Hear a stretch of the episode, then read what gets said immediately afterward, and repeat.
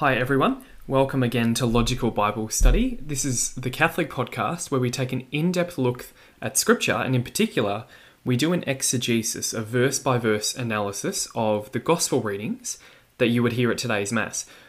So, if you went to Mass today, you would hear this really interesting reading from Luke chapter 11, and that's what we will have a go at today. So, Luke chapter 11, verses 14 to 23. Jesus was casting out a devil, and it was dumb. But when the devil had gone out, the dumb man spoke, and the people were amazed. But some of them said, It is through Beelzebul, the prince of devils, that he casts out devils. Others asked him, as a test, for a sign from heaven. But knowing what they were thinking, he said to them, Every kingdom divided against itself is headed for ruin and a household divided against itself collapses. So too with Satan. If he is divided against himself, how can his kingdom stand? Since you assert that it is through Beelzebul that I cast out devils. Now, if it is through Beelzebul that I cast out devils, through whom do your own experts cast them out? Let them be your judges then. But if it is through the finger of God that I cast out devils, then know that the kingdom of God has overtaken you. So long as a strong man, fully armed, guards his own palace, his goods are undisturbed. But when someone stronger than he is attacks and defeats him, the stronger man takes away all the weapons he relied on and shares out his spoil. He who is not with me is against me, and he who does not gather with me scatters. So, a fascinating reading today about devils and about Beelzebul, the prince of devils, and about the kingdom of God coming on the people. So, let's start by asking what the context is. So, Jesus is on the way from Galilee up to Jerusalem, and he's doing ministry along the way. We're starting at verse 14. It says, Jesus was casting out a devil, or a demon. Now, we know from earlier in the Gospels that Jesus has the power to cast out demons. He's been doing that for a while now. And this particular demon is dumb, the Greek word here, kophos, which is translated dumb, can actually mean deaf as well, or it could even be someone that's both, a deaf mute. So we'll go with the lectionary translation here and assume that the person is dumb. So the demon is causing this person to be unable to speak. This itself shows that demons have the power to cause quite severe physical conditions in some cases. Some physical conditions can be attributed to demons. Now, it's likely that this man who is possessed has been brought to other exorcists, because they did have other exorcists at the time, but it hadn't worked. So now they bring him to Jesus. So the devil comes out of the dumb man and he speaks. Now, we're not told how exactly Jesus does the exorcism here, whether he uses certain words or if he lays his hands on them. We're not told that, just that he is able to cast out the demon. And the people were amazed, which makes sense because presumably a demon which can cause uh, dumbness is probably quite a strong demon, and no other exorcists have been able to successfully cast out the demon, but here Jesus can do it, so the people are amazed. Now, at this point, Matthew's version of the story adds in some interesting information. It says that the crowds say to themselves, Nothing like this has ever been seen in Israel. So, in the Jewish tradition, there's people who can heal lepers, there's curing the sick, raising the dead, and expelling demons. Of course, that has been done during Israel's history, but never quite like this. In a sudden sequence of incidents by one man who is announcing the coming of God's kingdom, this person who showed up who can do all of these amazing things all at once. So, never has Israel seen anything like this. Verse 15 But some of them said, Now, Matthew's version of this account makes it clear that it's primarily the Pharisees who are saying the things that we're about to hear. So it's not the crowds in general, it's apparently the Pharisees, and they say, It is through Beelzebul, the prince of devils. So let's stop and talk about who Beelzebul is. It's the name of a Canaanite god in the Old Testament, and it roughly means the, pr- the prince god or the prince of the master's palace or something like that. So you can see that it's mentioned specifically in 2 Kings chapter 1 verse 2. Beelzebul is one of the Canaanite gods that some of the Israelites ended up worshipping. The word Beelzebul itself derives from two other words, so Baal, which means Lord, and Zebul, which means exalted dwelling. So when you put Baal and Zebul together, you get Beelzebul, prince, the prince god. So to the Jews at this time, basically all false gods are considered to be demons. We've lost sight of this in, in a lot of our theology as well, but certainly at the time of Jesus, the Jews believed that most false gods that other religions worshipped were in fact real beings, but they are demons. So they understood Beelzebul, the prince god, to basically be the prince of demons, or roughly equivalent to what we would consider today to be the devil. They would call it Beelzebul. So in here they accuse Jesus. They say it is through Beelzebul, the prince of devils, that he casts out devils. So they're saying that Jesus is actually possessed by Beelzebul, and that's why he can cast out demons. We know that the devil is able to perform supernatural works, and the Jews know that as well. They know that the the demons and the devil can do quite miraculous things, particularly sorcery. So the crowd deduces that Jesus must be doing sorcery. He must be empowered by the devil here.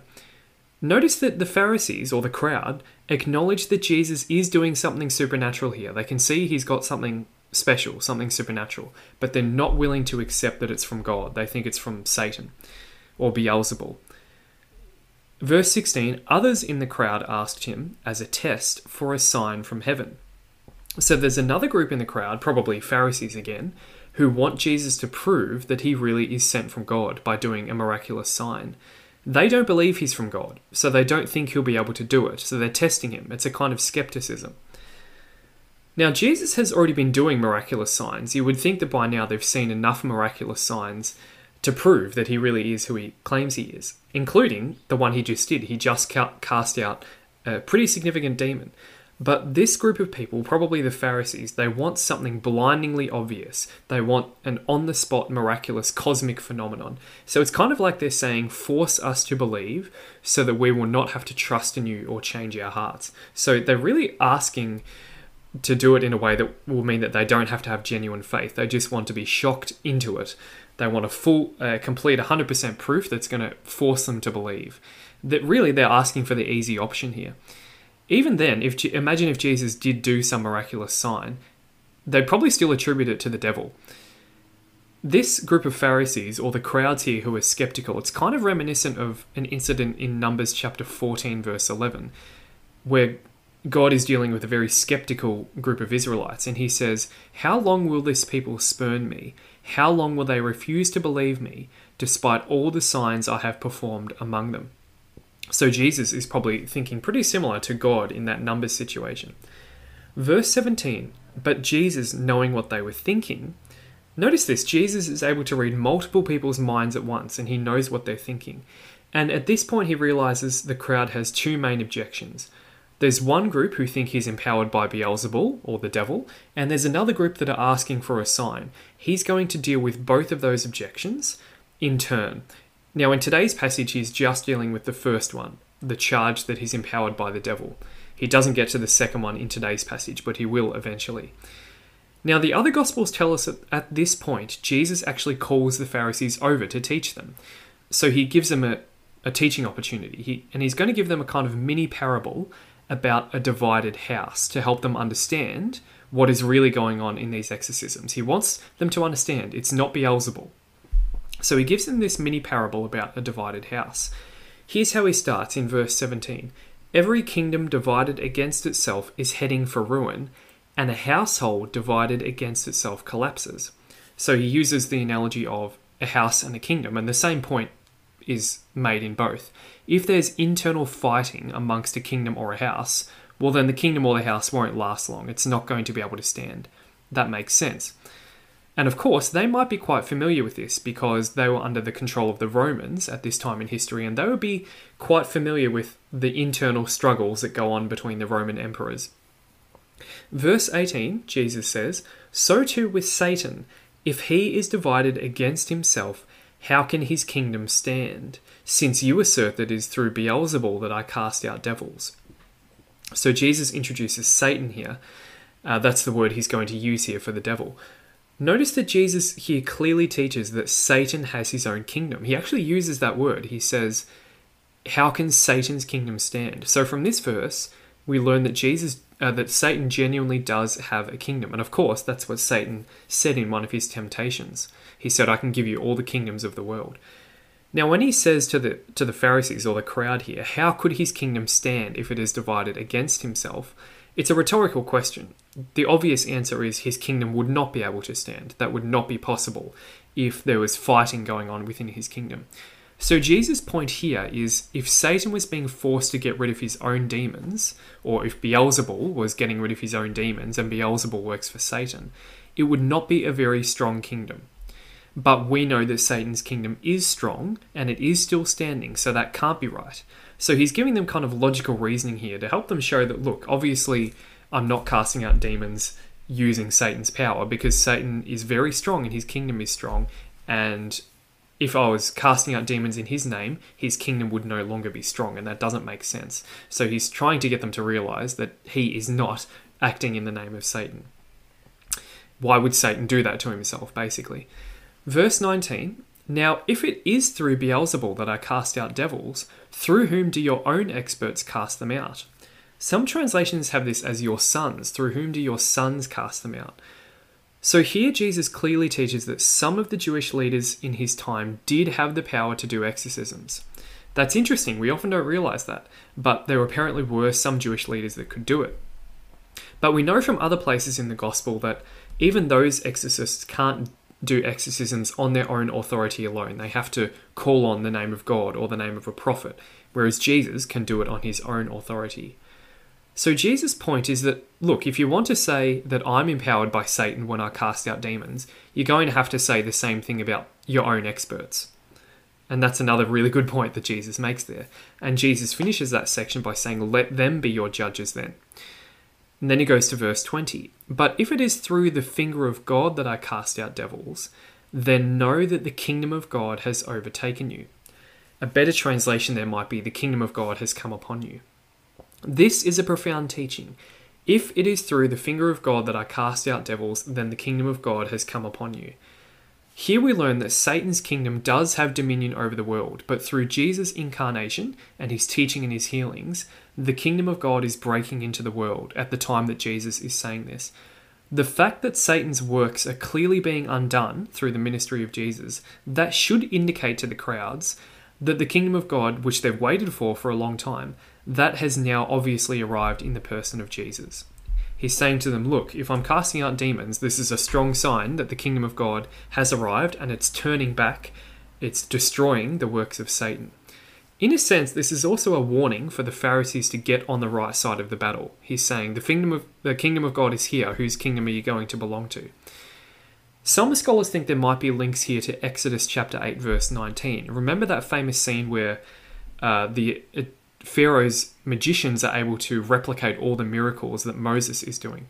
Eventually, at the end of Exodus chapter 8, verse 19, Pharaoh's magicians finally confess that their power to do sorcery is weaker than God's power. And in fact, in that phrase, they actually use the phrase, the finger of God, the same phrase Jesus uses here. Interestingly, Matthew's version of this phrase, he identifies the finger of God as the Spirit of God. So those two phrases are apparently interchangeable. What's the finger of God? How does what's God's action in the world? It's the Spirit of God. That's what Jesus is casting out demons using. Jesus is now going to give another mini parable to help them understand how the kingdom of God is overpowering the kingdom of Satan. So he's giving them an insight into the mechanics here. Verse 21 So long as a strong man, fully armed, guards his own palace, his goods are undisturbed. So the mental picture here he's painting is that if a man is guarding his possessions diligently, a strong man, well then no one is going to be able to deal to steal his goods. Verse 22 But when someone stronger than he attacks and defeats him, the stronger man takes away all the weapons he relied on and shares out his spoil. So the image here is an even stronger man comes along, defeats the man in the palace, and takes his goods. What's going on here? Jesus doesn't make it entirely clear, but we can work it out logically. Jesus is saying that Satan is the strong man guarding his possessions. So he's the one who has a palace, and what would his possessions be? Humans. Satan's possessions are humans, and that's what he wants to guard. But Jesus is the even stronger man who has come to claim the goods of Satan. So he's come to claim people back into the kingdom. And that makes sense in context, doesn't it? Because by Jesus performing these exorcisms, Satan's kingdom is being weakened. More people are being transferred from Satan's kingdom to God's kingdom. That's quite a nice analogy, isn't it? People moving from the kingdom of darkness to the kingdom of light. That's actually developed more later in the New Testament. If you look particularly at Hebrews chapter 2, verses 14 to 15, there's that language of Jesus transferring us to his kingdom from Satan's kingdom. Some scholars think there might also be an additional reference here to a passage in the Old Testament, or a couple of passages in Isaiah, when Jesus here talks about plundering his goods and dividing the spoils of the strong man, there's similar language used in Isaiah 49, verses 24 to 25, and Isaiah 53, verse 12. There's some descriptions there of the coming Messiah, how he's going to kind of divide the spoils. And so some think that that's kind of fulfilled here in the way that Jesus talks about how he's going to break into Satan's kingdom and take the spoils for himself. So that's an interesting possible connection. Well, here we have a clear teaching that Jesus is more powerful than Satan. Some Christian cults don't agree with that. Some think that Jesus and Satan are equal. Well, here, Jesus himself, in his own parable, describes himself as stronger than Satan. So that's an important thing to keep in mind. In fact, John the Baptist uses the same Greek word when he says earlier, One mightier than I is coming. In chapter 3, verse 16, John the Baptist says, Jesus is mightier than I. Same Greek word. Now, Mark's version, if you look at Mark's version of this same uh, passage, and it's important to compare across the Synoptic Gospels where possible, Mark's version seems a little more precise. When Jesus describes this mini parable in Mark's version, he describes it as involving two phases. First, the strong man is bound, and then his goods are plundered. Whereas in Luke's version, we have a shorter version which doesn't talk about the binding. But Mark's version here seems to be a bit more precise. And you can have a read of that. It's in Mark chapter 3. We get to verse 23, and Jesus says, He who is not with me is against me, and he who does not gather with me scatters. Now, this is clearly a metaphor of some sort. It could be an agricultural image referring to harvesting, as in those who don't help with the harvest are depicted as doing the opposite of harvesting, which is scattering grain. Or maybe it refers to gathering and scattering people. It could either option. But either way, it's a metaphor that means this basically. Jesus says, if you're not helping me, then you are completely opposed to me. So Jesus says that while he's on earth, there's no neutral. You're either with him or you're against him. Now, in this context, it's a reference to the Pharisees who are opposing Jesus. By their opposition to Jesus, they're actually furthering the kingdom of Satan rather than the kingdom of God. Those are the only two kingdoms in effect. You're either part of one or the other. That verse would be quite striking for Luke's original readers. He who is not with me is against me. So it would have forced them to think about which side they are on. And we should think about that too. Are we part of the kingdom of God or the kingdom of Satan? Both of those kingdoms are still on earth today, although the kingdom of God is expanding. Now, in Matthew and Mark's version of this same story, this is the point at which Jesus goes on to describe the unforgivable sin. But in Luke's version, it's actually in the next chapter, in chapter 12. So we'll talk about that when we get there. So Jesus is now going to continue the theme of casting out demons. And in particular, he's about to explain to the crowd why it's important that the kingdom of Satan is replaced with something else. And you can hear that next section of text on Friday of week 27 of Ordinary Time. So you might like to go back through the podcast list to find that episode. Friday of week 27 of Ordinary Time. That's the end of our text for today. Let's turn to the Catechism to see what it has to say about this passage. Paragraph 700, this is in Symbols of the Holy Spirit. And here we learn that the finger can be used as a symbol of the Holy Spirit, interestingly. Paragraph 700 says, It is by the finger of God that Jesus casts out demons. If God's law was written on tablets of stone by the finger of God, then the letter from Christ entrusted to the care of the apostles is written with the Spirit of the living God, not on tablets of stone, but on tablets of human hearts. The hymn Veni Creator Spiritus invokes the Holy Spirit as the finger of the Father's right hand. So, that language of the finger of God is actually used all throughout Scripture, and paragraph 700 attempts to bring all those references together. Paragraph 385, this is a really interesting one. It's in this section about the fall of man and the problem of evil. And here's what it says God is infinitely good and all his works are good. Yet, no one can escape the experience of suffering or the evils in nature which seem to be linked to the limitations proper to creatures, and above all to the question of moral evil. Where does evil come from? I sought whence evil comes, and there was no solution, said St. Augustine, and his own painful quest would only be resolved by his conversion to the living God. For the mystery of lawlessness is clarified only in the light of the mystery of our religion. The revelation of divine love in Christ manifested at the same time the extent of evil and the superabundance of grace. We must therefore approach the question of the origin of evil by fixing the eyes of our faith on Him who alone is its conqueror. Quite an amazing paragraph there about the theology of the fall and the problem of evil. And that last part of it, where it talks about in order to understand the extent of evil, we need to understand the superabundance of grace. It actually references here uh, Luke chapter 11, where it talks about Jesus casting out evil and putting the kingdom of God back into people. So, hopefully, you found those paragraphs interesting. I'll include those in the show notes as always. Thanks for listening today. If you thought today's uh, text was interesting and the exegesis was useful, then please share it around with people so more and more people can come to know God's word more deeply. Thanks, and we'll continue in the coming days.